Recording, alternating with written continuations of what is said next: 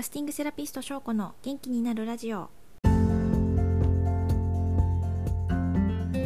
皆さんこんにちは。ファスティングセラピストの翔子です。この番組ではファスティングや腸活など腸からアプローチして綺麗に痩せるダイエットの情報を毎週金曜日に配信しています。健康的に綺麗に痩せたいという人のお役に立てれば幸いです。私はエンジョイファスティング部という Facebook グループを運用していましてそちらに平日毎日ファスティングや腸活などのダイエット情報を文字で配信しています。このラジオではファスティング部にお伝えした1週間分の内容をまとめて音声で配信しています。文字で確認したい方はぜひエンジョイファスティングへリクエストお願いします。はいということで今週はえーと、体重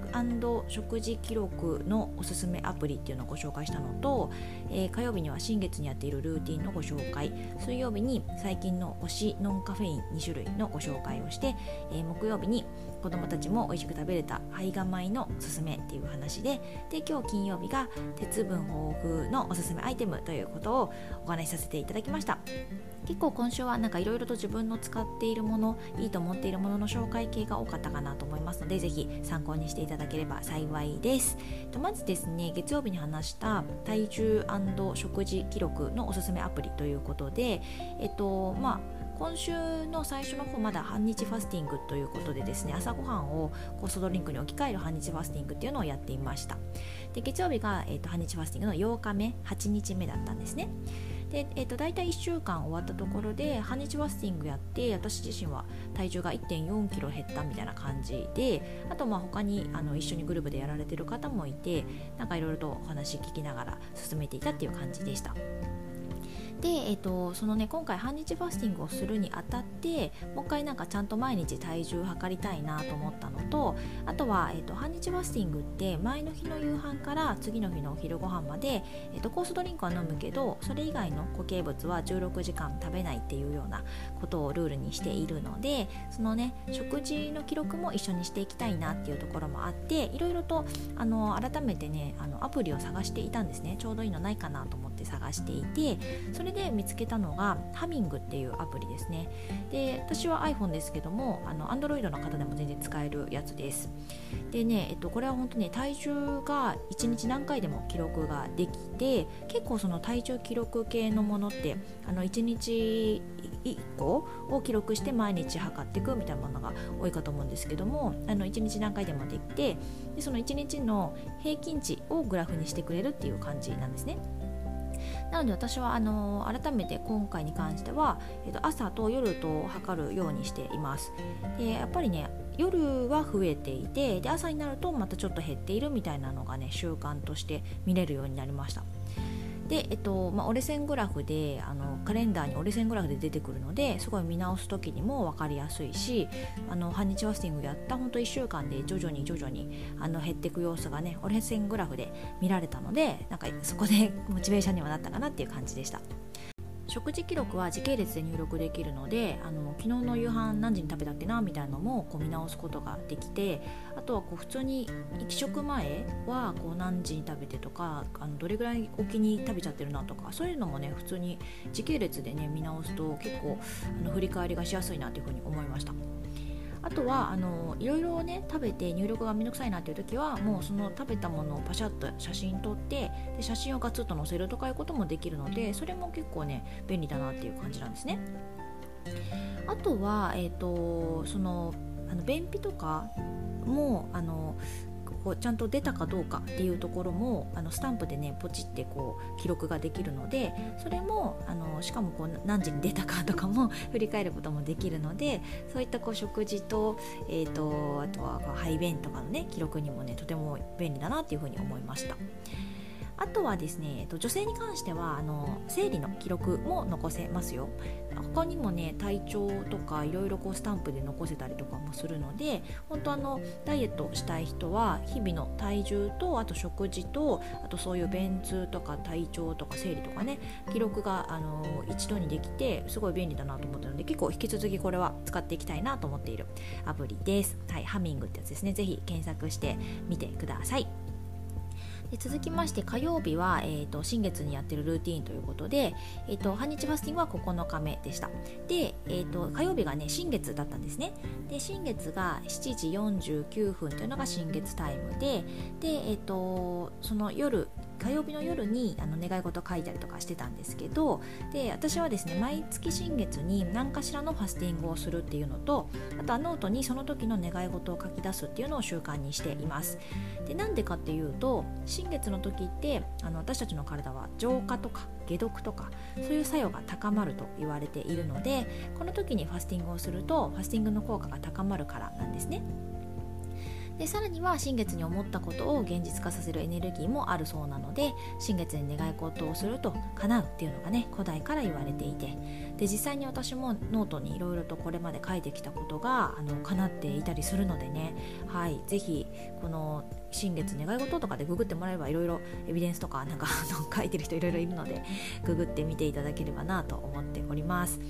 この2つが本当毎月の自分の中のペースになっていてで結構このねお月様のサイクルをに沿って生活するとあのダイエットもしやすいっていうのも言われてるんですよね。結構本当にバカにできなくって毎月なのでもしよければ新月に何かしらこうデトックスをする。そして、えっと、願い事書くみたいのは試してみられるといいんじゃないかなと思っています。はい。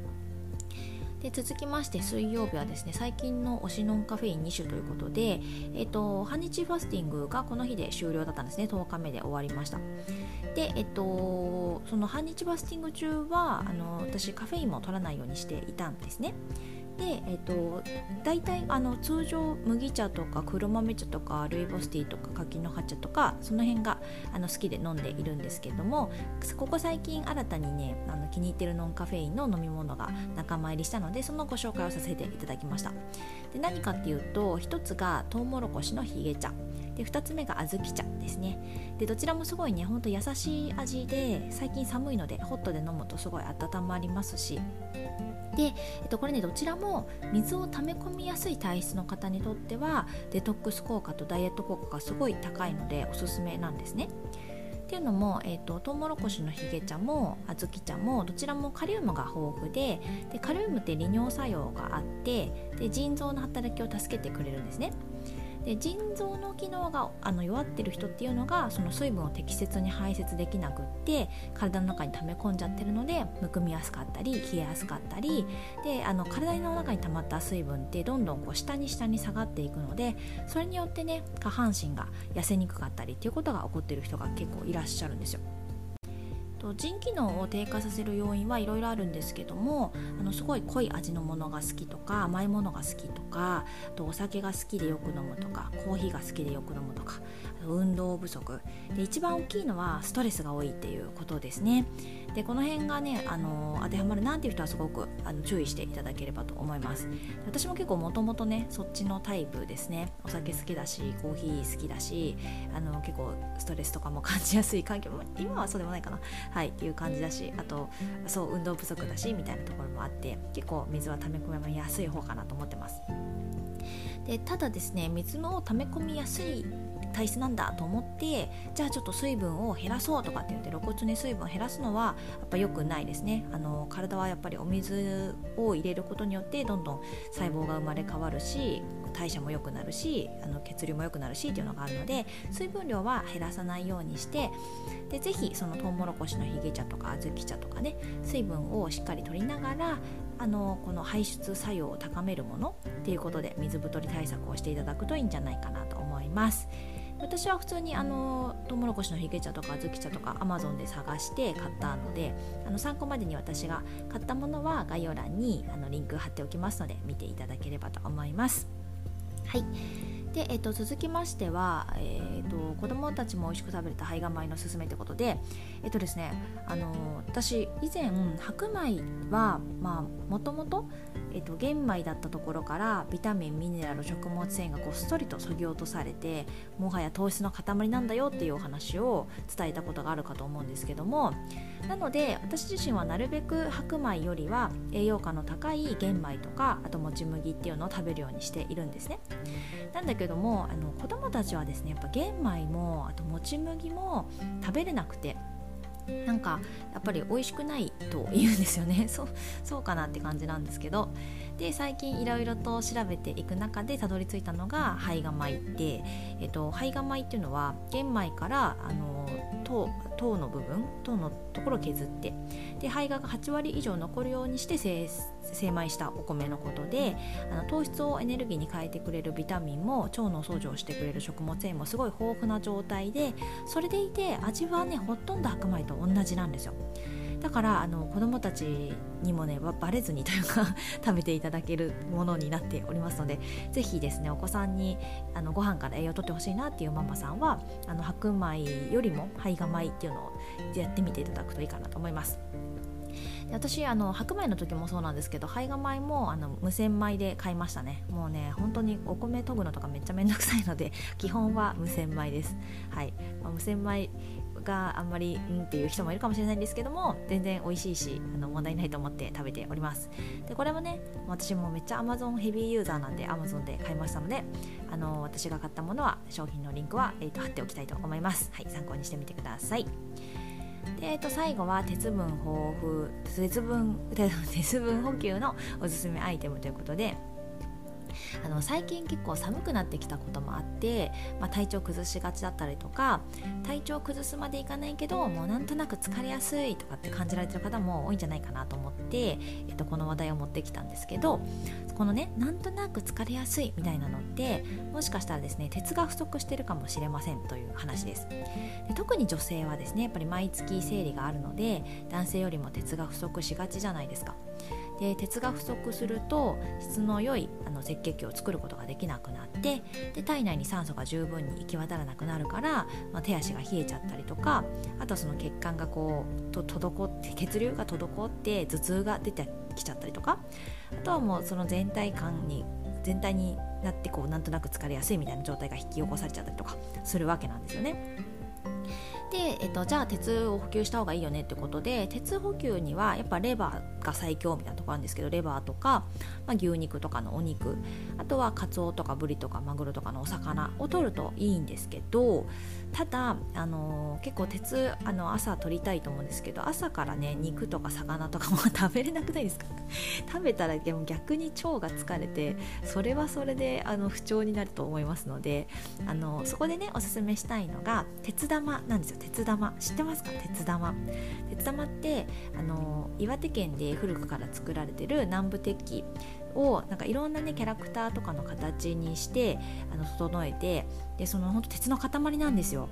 でねあの鉄とかやかんにその鉄の塊を入れてそれでお湯を沸かすだけで鉄分がお湯の中に溶け出してで鉄分を補給できるというねすごいロングセラーの商品だそうです。私はねすごい最近知ったんですけどね。はい。で、えっと、キティちゃんとかドラえもんとかあと普通にシンプルに卵型のものとかもあるんですけど私はその中でね沖縄のシーサーの形があったのであなんかいいなと思ってシーサーにしましたでこれをあの沸かしたお湯これを入れてでそれで沸かしたお湯でおさゆ飲んだりとかあとその先日ねあのご紹介した各種ノンカフェインの飲み物を飲んだりとかあとは味噌汁を作る時も必ずシーサー入れてます。はいでそのなんかこのなんつうの？入れるだけだから本当にバレないんですよね。あの子供とかにもバレずに鉄分を取ってもらえるみたいな ところがあるの。で絶対子供はレバーとか食べないじゃないですか。まあお肉は食べると思いますけど。であのあと鉄私とかは本当に生理中とか生理前後とかは鉄サプリとか飲みますけどそういうのもねやっぱ子供は取れないのでこういう感じでじわっとじわっと取ってもらう鉄分っていう感じで本当におすすめなのでぜひ使ってみていただければと思います。はい。そんな感じでねなんか今週はもう私の使っているものの紹介ばかりでジャパネットみたいになっちゃってましたけども あの試してよかったものは伝えたいなと思いますしあのどなたかの役に立てれば嬉しいなと思いますのでぜひ参考にしてみてください。はい、ということで最後に1点お知らせをします。えーと、ファスティングセラピスト証拠の公式 LINE をやっております。LINE の方では、えーと、ご登録いただくとファスティングのサポートマニュアルをあの最初にお送りしているのとそこから7日間きれいに痩せるファスティング7日間無料 LINE 講座ということで、えーと動画を、ね、送っておりますりますのでぜひあの受け取ってください。結構あの7日間の動画講座はママ向けな感じで作らせていただいています。けどもまあママじゃない方でもねあの普通にファスティングの参考になると思いますのでぜひ受け取ってください。ということで、えーと、今日も最後まで聞いていただいてありがとうございます。次回もまた金曜日に配信させていただきます。楽しい1週間を過ごしてください。ファスティングセラピストのしょうこでした。